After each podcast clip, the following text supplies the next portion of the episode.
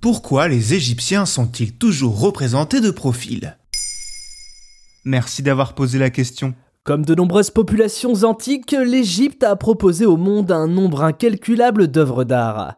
Ainsi, Romains, Grecs ou Égyptiens, pour ne citer que, ont enrichi l'humanité de nombreux prodiges d'architecture, de sculpture ou de dessin, avec à chaque fois le respect de normes bien définies. En peinture, par exemple, les artistes de ces époques lointaines dessinaient leurs modèles uniquement de profil ou en deux dimensions. Le principe de la perspective ou de la vue de face est apparu bien plus tard, à partir du XIVe siècle, avec Filippo Brunelleschi, qui a mêlé l'art au principe d'ingénierie.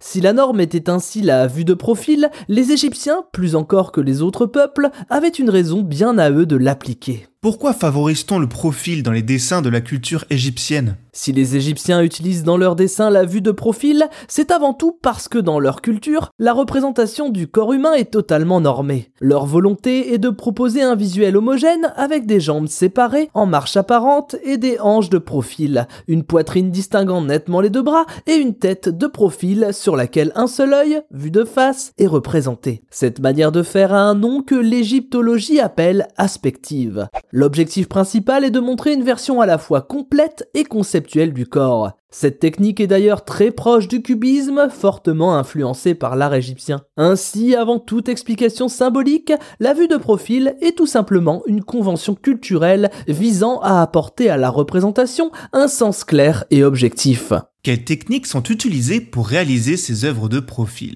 Le respect de ces normes strictes impose aux artistes de l'époque d'utiliser des proportions spécifiques, ce qui implique l'utilisation d'une grille divisée en plusieurs parties. Le sol et le ciel sont avant tout délimités pour chaque scène représentée, puis un ensemble de carreaux réguliers et fictifs y sont apposés. Ensuite, une unité est choisie pour le dessin réalisé. Elle correspond à la distance entre le sol et la cheville. Puis le pubis se situe à 9,5 carreaux de hauteur au centre du corps. La tête occupe 3 carreaux, l'épaule se trouve à 16 carreaux du sol et le genou à 6.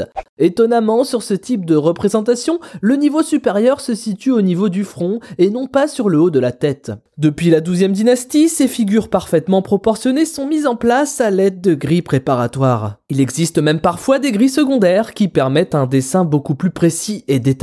Quel sens possède la représentation d'un corps de profil en Égypte? Si la raison d'une représentation de profil est en partie due à la technique du dessin et à une volonté du respect des proportions, elle découle également d'une croyance de l'époque.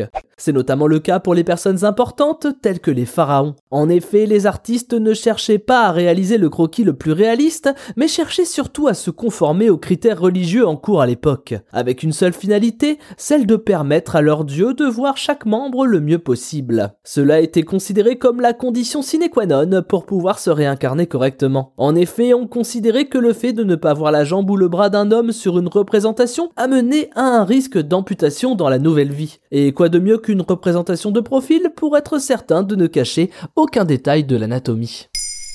Maintenant vous savez, un épisode écrit et réalisé par Thomas Dezer. Ce podcast est disponible sur toutes les plateformes audio et si cet épisode vous a plu, n'hésitez pas à laisser des commentaires ou des étoiles sur vos applis de podcast préférés.